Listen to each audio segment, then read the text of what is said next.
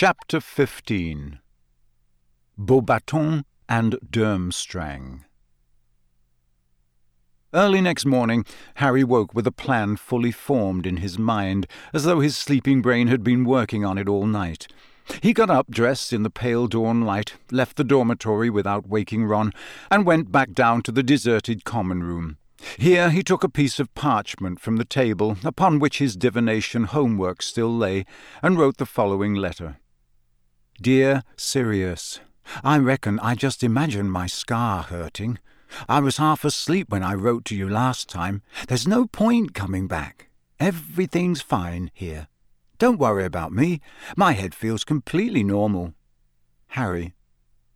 He then climbed out of the portrait hole, up through the silent castle, held up only briefly by Peeves, who tried to overturn a large vase on him halfway along the fourth floor corridor, finally arriving at the owlery, which was situated at the top of West Tower.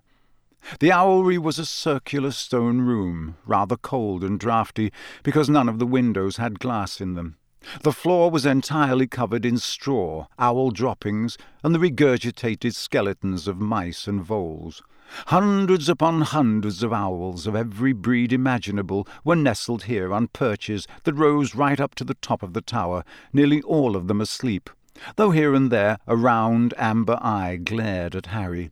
He spotted Hedwig nestled between a barn owl and a tawny, and hurried over to her, sliding a little on the dropping-strewn floor. It took him a while to persuade her to wake up and then to look at him as she kept shuffling around on her perch, showing him her tail. She was evidently still furious about his lack of gratitude the previous night. In the end, it was Harry suggesting she might be too tired, and that perhaps he would ask Ron to borrow Pigwidgeon, that made her stick out her leg and allow him to tie the letter to it. Just find him, all right? Harry said, stroking her back as he carried her on his arm to one of the holes in the wall, before the Dementors do. She nipped his finger, perhaps rather harder than she would ordinarily have done, but hooted softly in a reassuring sort of way all the same. Then she spread her wings and took off into the sunrise. Harry watched her fly out of sight with a familiar feeling of unease back in his stomach. He had been so sure that Sirius's reply would alleviate his worries rather than increasing them. That was a lie, Harry, said Hermione sharply over breakfast, when he told her and Ron what he had done. You didn't imagine your scar hurting, and you know it. So what? said Harry. He's not going back to Azkaban because of me. Drop it, said Ron sharply to Hermione as she opened her mouth to argue some more and for once Hermione heeded him and fell silent.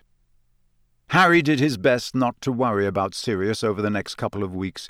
True, he could not stop himself from looking anxiously around every morning when the post owls arrived, nor, late at night before he went to sleep, prevent himself from seeing horrible visions of Sirius, cornered by Dementors down some dark London street, but between times he tried to keep his mind off his godfather.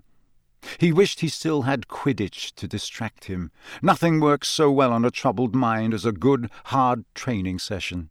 On the other hand, their lessons were becoming more difficult and demanding than ever before, particularly Moody's Defense Against the Dark Arts. To their surprise, Professor Moody had announced that he would be putting the Imperius Curse on each of them in turn to demonstrate its power and to see whether they could resist its effects. But you said it's illegal, Professor, said Hermione uncertainly as Moody cleared away the desks with a sweep of his wand, leaving a large clear space in the middle of the room. You said to use it against another human was.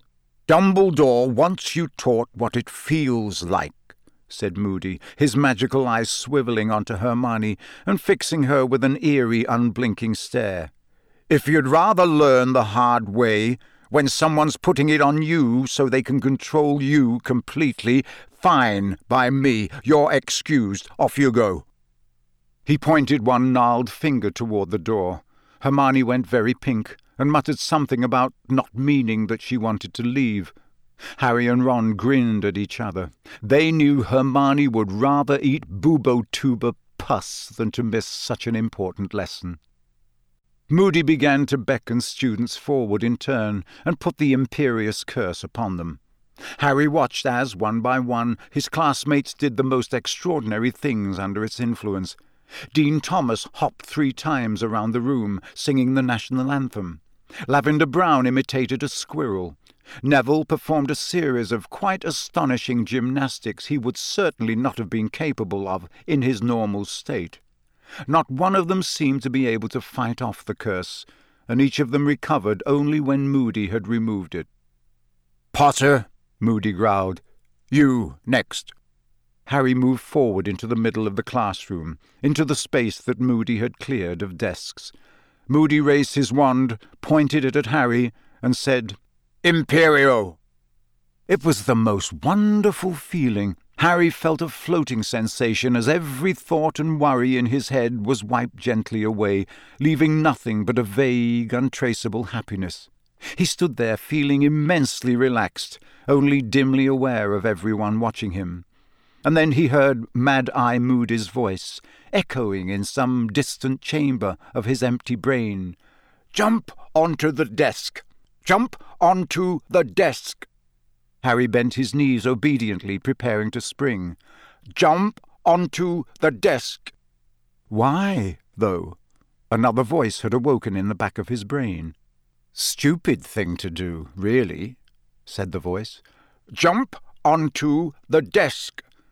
No, I don't think I will, thanks, said the other voice, a little more firmly. No, I don't really want to. Jump now! The next thing Harry felt was considerable pain. He had both jumped and tried to prevent himself from jumping. The result was that he'd smashed headlong into the desk, knocking it over, and by the feeling in his legs, fractured both his kneecaps. Now, that's more like it, growled Moody's voice, and suddenly Harry felt the empty, echoing feeling in his head disappear. He remembered exactly what was happening, and the pain in his knees seemed to double. Look at that, you lot! Potter fought! He fought it, and he damn near beat it. We'll try that again, Potter, and the rest of you, pay attention. Watch his eyes. That's where you see it. Very good, Potter, very good indeed. They'll have trouble controlling you. The way he talks, Harry muttered as he hobbled out of the Defence Against the Dark Arts class an hour later. Moody had insisted on putting Harry through his paces four times in a row, until Harry could throw off the curse entirely. You'd think we were all going to be attacked any second. Yeah, I know, said Ron, who was skipping on every alternate step. He had had much more difficulty with the curse than Harry, though Moody assured him the effects would wear off by lunchtime. Talk about paranoid! Ron glanced nervously over his shoulder to check that Moody was definitely out of earshot, and went on, No wonder they were glad to get shot of him at the ministry. Did you hear him tell Seamus what he did to that witch who shouted boo behind him on April Fool's Day? And when are we supposed to read up on resisting the imperius curse with everything else we've got to do? All the fourth years had noticed a definite increase in the amount of work they were required to do this term. Professor McGonagall explained why when the class gave a particularly loud groan at the amount of transfiguration homework she had assigned. You are now entering a most important phase of your magical education, she told them, her eyes glinting dangerously behind her square spectacles. Your ordinary wizarding levels are drawing closer. We don't take OWLs till fifth year, said Dean Thomas indignantly. Maybe not, Thomas, but believe me, you need all the preparation you can get. Miss Granger remains the only person in this class who has managed to turn a hedgehog into a satisfactory pincushion. I must remind you that your pincushion, Thomas, still curls up in fright if anyone approaches it with a pin. Hermione, who had turned rather pink again, seemed to be trying not to look too pleased with herself. Harry and Ron were deeply amused when Professor Trelawney told them that they had received top marks for their homework in their next divination class. She read out large portions of their predictions, commending them for their unflinching acceptance of the horrors in store for them. but they were less amused when she asked them to do the same thing for the month after next. Both of them were running out of ideas for catastrophes. Meanwhile, Professor Binns, the ghost who taught history of magic, had them writing weekly essays on the goblin rebellions of the 18th century. Professor Snape was forcing them to research antidotes. They took this one seriously, as he had hinted that he might be poisoning one of them before Christmas to see if their antidote worked. Professor Flitwick had asked them to read three extra books in preparation for their lesson on summoning charms. Even Hagrid was adding to their workload. The blast-ended Skrewts were growing at a remarkable pace, given that nobody had yet discovered what they ate. Hagrid was delighted, and as part of their project, suggested that they come down to his hut on alternate evenings to observe the Skrewts and make notes on their extraordinary behaviour. I will not, said Draco Malfoy flatly when Hagrid had proposed this, with the air of Father Christmas pulling an extra large toy out of his sack. I see enough of these foul things during lessons, thanks. Hagrid's smile faded off his face. You'll do what you're told, he growled, or I'll be taking a leaf out of Professor Moody's book. I hear you made a good ferret, Malfoy. The Gryffindors roared with laughter. Malfoy flushed with anger, but apparently the memory of Moody's punishment was still sufficiently painful to stop him from retorting. Harry, Ron, and Hermione returned to the castle at the end of the lesson in high spirits. Seeing Hagrid put down Malfoy was particularly satisfying, especially because Malfoy had done his very best to get Hagrid sacked the previous year. When they arrived in the entrance hall, they found themselves unable to proceed, owing to a large crowd of students congregated there, all milling around a large sign that had been erected at the foot of the marble staircase. Ron, the tallest of the three, stood on tiptoe to see over the heads in front of them, and read the sign aloud to the other two. Triwizard Tournament. The delegations from Beauxbatons and Durmstrang will be arriving at six o'clock on Friday, the 30th of October. Lessons will end half an hour early. Brilliant, said Harry. It's potions last thing on Friday. Snape won't have time to poison us all. Students will return their bags and books to their dormitories and assemble in front of the castle to greet our guests before the welcoming feast. Only a week away, said Ernie Macmillan of Hufflepuff, emerging from the crowd, his eyes gleaming. I wonder if Cedric knows. Think I'll go and tell him. Cedric? said Ron blankly as Ernie hurried off. Diggory, said Harry. He must be entering the tournament. That idiot Hogwarts champion, said Ron as they pushed their way through the chattering crowd toward the staircase. He's not an idiot. You just don't like him because he beat Gryffindor at Quidditch said Hermione. I've heard he's a really good student, and he's a prefect. She spoke as though this settled the matter. You only like him because he's handsome, said Ron scathingly. Excuse me, I don't like people just because they're handsome, said Hermione indignantly. Ron gave a loud false cough, which sounded oddly like Lockhart. The appearance of the sign in the entrance hall had a marked effect upon the inhabitants of the castle. During the following week, there seemed to be only one topic of conversation no matter where Harry went the Triwizard Tournament. Rumours were flying from student to student like highly contagious germs. Who was going to try for Hogwarts champion? What the tournament would involve? How the students from Beauxbatons and Durmstrang differed from themselves? Harry noticed too that the castle seemed to be undergoing an extra thorough cleaning. Several grimy portraits had been scrubbed, much to the displeasure of their subjects, who sat huddled in their frames, muttering darkly and wincing as they felt their raw pink faces. The suits of armour were suddenly gleaming and moving without squeaking, and Argus Filch, the caretaker, was behaving so ferociously to any students who forgot to wipe their shoes that he terrified a pair of first-year girls into hysterics. Other members of the staff seemed oddly tense, too. Longbottom, kindly do not reveal that you can't even perform a simple switching spell in front of anyone from Durmstrang, Professor McGonagall barked at the end of one particularly difficult lesson, during which Neville had accidentally transplanted his own ears onto a cactus. When they went down to breakfast on the morning of the 30th of October, they found that the great hall had been decorated overnight. Enormous silk banners hung from the walls, each of them representing a Hogwarts house red with a gold lion for Gryffindor, blue with a bronze eagle for Ravenclaw, yellow with a black badger for Hufflepuff, and green with a silver serpent for Slytherin.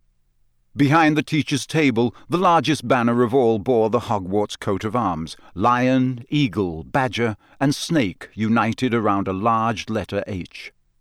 Harry, Ron, and Hermione sat down beside Fred and George at the Gryffindor table. Once again, and most unusually, they were sitting apart from everyone else and conversing in low voices. Ron led the way over to them.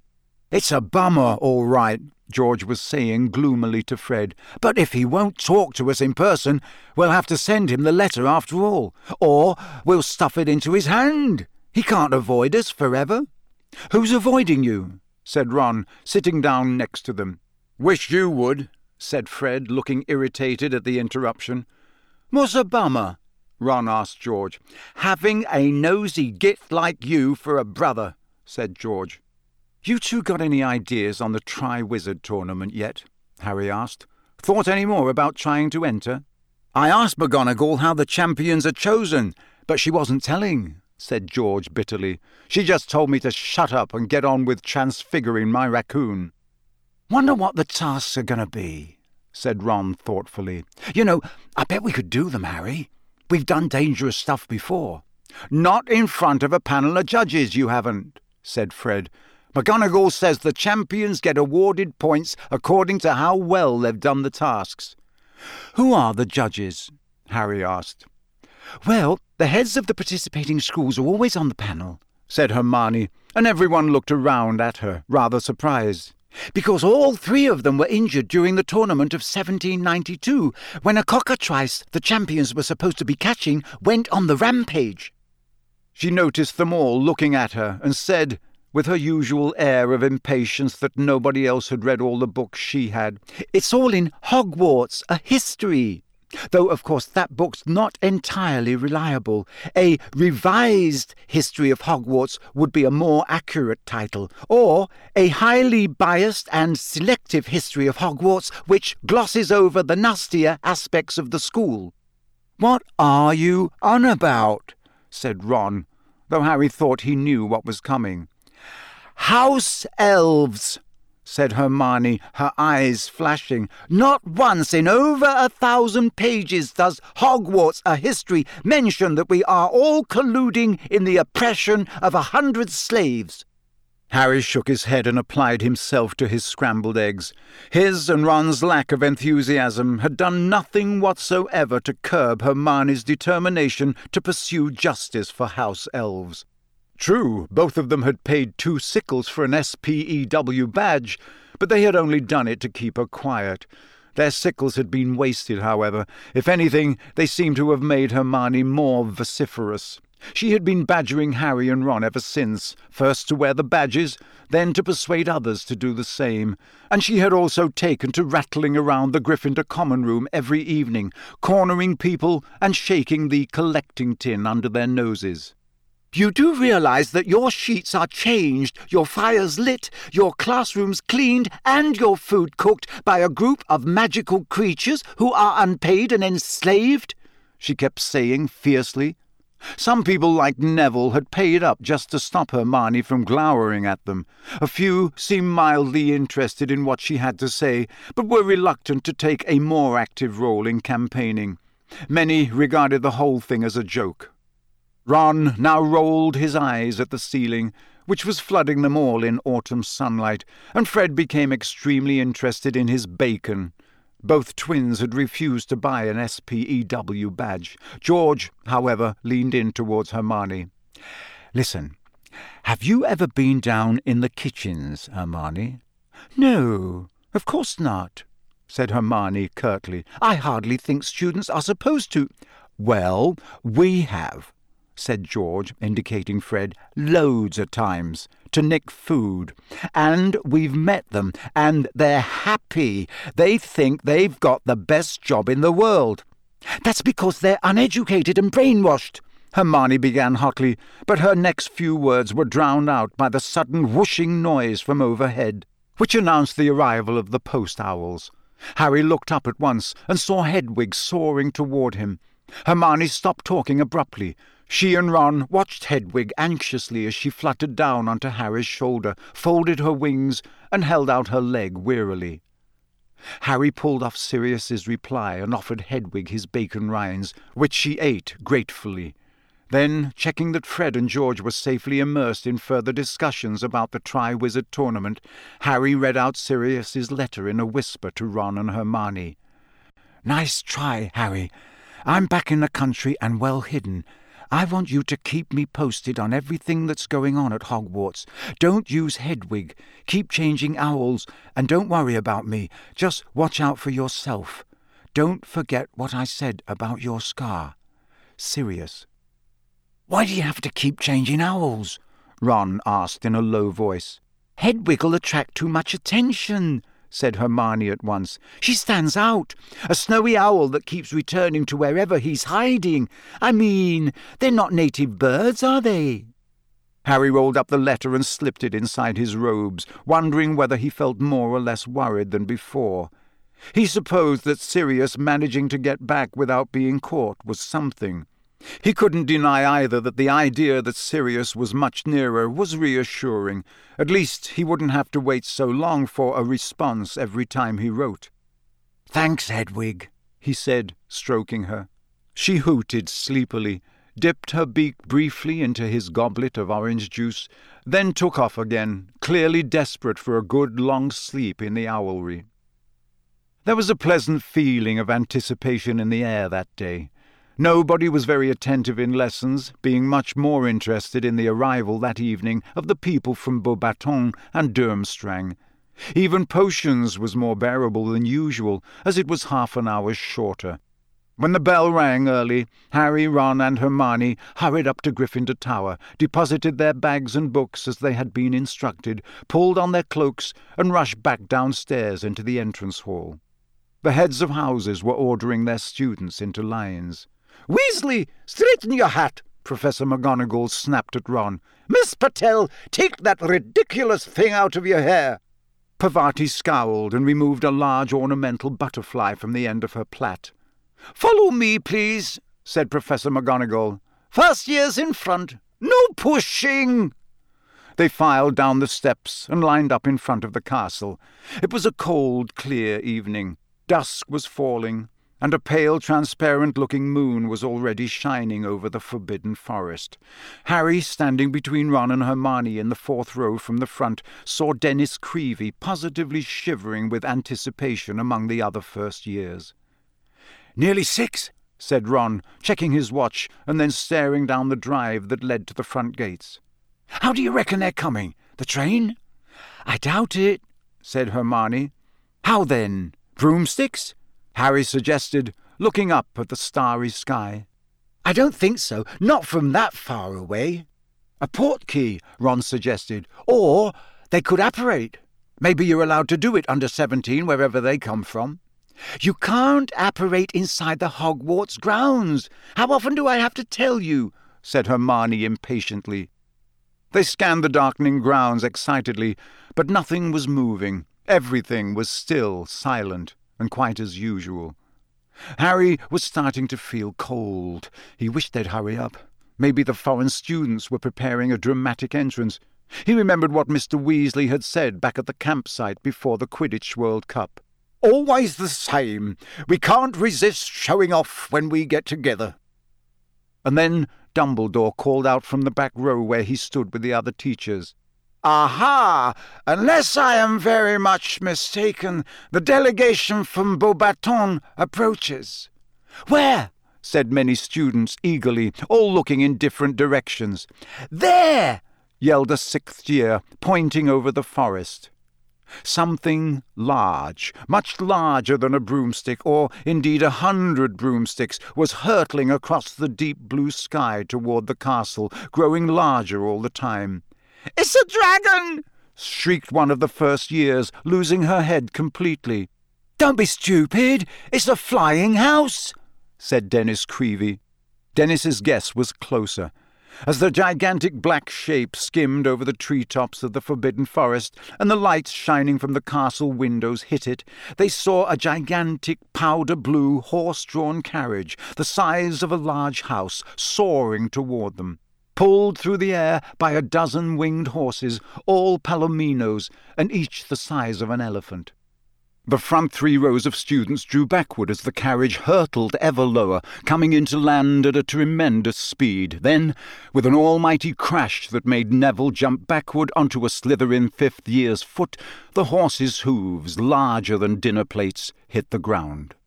A second later, the carriage landed too, bouncing upon its vast wheels, while the golden horses tossed their enormous heads and rolled large, fiery red eyes. Harry just had time to see that the door of the carriage bore a coat of arms, two crossed golden wands, each emitting three stars, before it opened.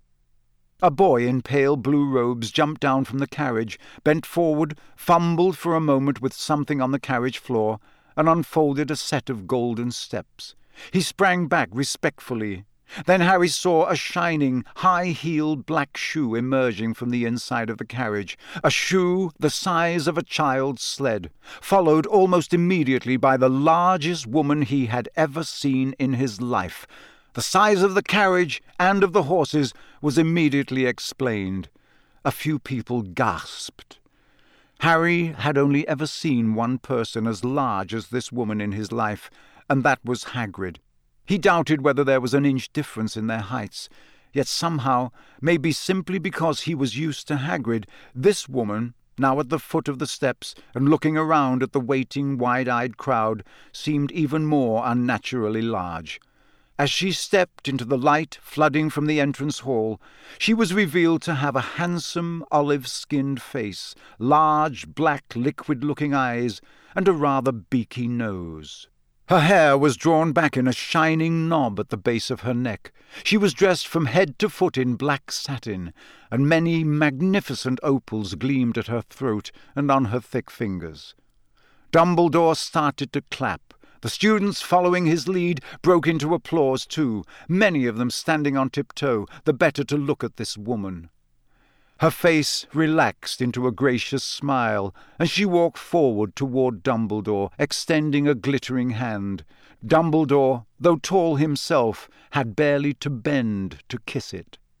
My dear Madame Maxime, he said, welcome to Hogwarts. Dumbledore, said Madam Maxime in a deep voice, I hope I find you well. In excellent form, I thank you, said Dumbledore. My pupils, said Madame Maxime, waving one of her enormous hands carelessly behind her. Harry, whose attention had been focused completely upon Madame Maxime, now noticed that about a dozen boys and girls, all by the look of them in their late teens, had emerged from the carriage and were now standing behind Madame Maxime. They were shivering, which was unsurprising, given that their robes seemed to be made of fine silk, and none of them were wearing cloaks. A few had wrapped scarves and shawls around their heads. From what Harry could see of them, they were standing in Madame Maxime's enormous shadow. They were staring up at Hogwarts with apprehensive looks on their faces. Has Karkaroff arrived yet? Madame Maxime asked. He should be here any moment, said Dumbledore. Would you like to wait here and greet him, or would you prefer to step inside and warm up a trifle? Warm up, I think, said Madame Maxime. But the horses? Our care of magical creatures teacher will be delighted to take care of them, said Dumbledore, the moment he has returned from dealing with a slight situation that has arisen with some of his other, uh, charges. Skrewts, Ron muttered to Harry, grinning. My steeds require a forceful handling, said Madame Maxime, looking as though she doubted whether any care of magical creatures teacher at Hogwarts could be up to the job. They are very strong. I assure you that Hagrid will be well up to the job, said Dumbledore, smiling. Very well, said Madame Maxime, bowing slightly. Will you please inform this Hagrid that the horses drink only single malt whisky? It will be attended to, said Dumbledore, also bowing. Come, said Madame Maxime imperiously to her students, and the Hogwarts crowd parted to allow her and her students to pass up the stone steps. How big do you reckon Durmstrang's horses are going to be? Seamus Finnigan said, leaning around Lavender and Parvati to address Harry and Ron.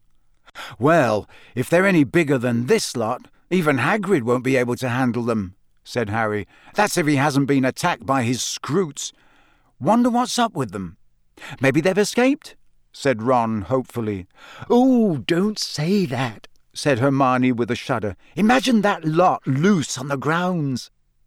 They stood shivering slightly now, waiting for the Durmstrang party to arrive. Most people were gazing hopefully up at the sky. For a few minutes the silence was broken only by Madame Maxime's huge horses snorting and stamping, but then... Can you hear something? said Ron suddenly. Harry listened.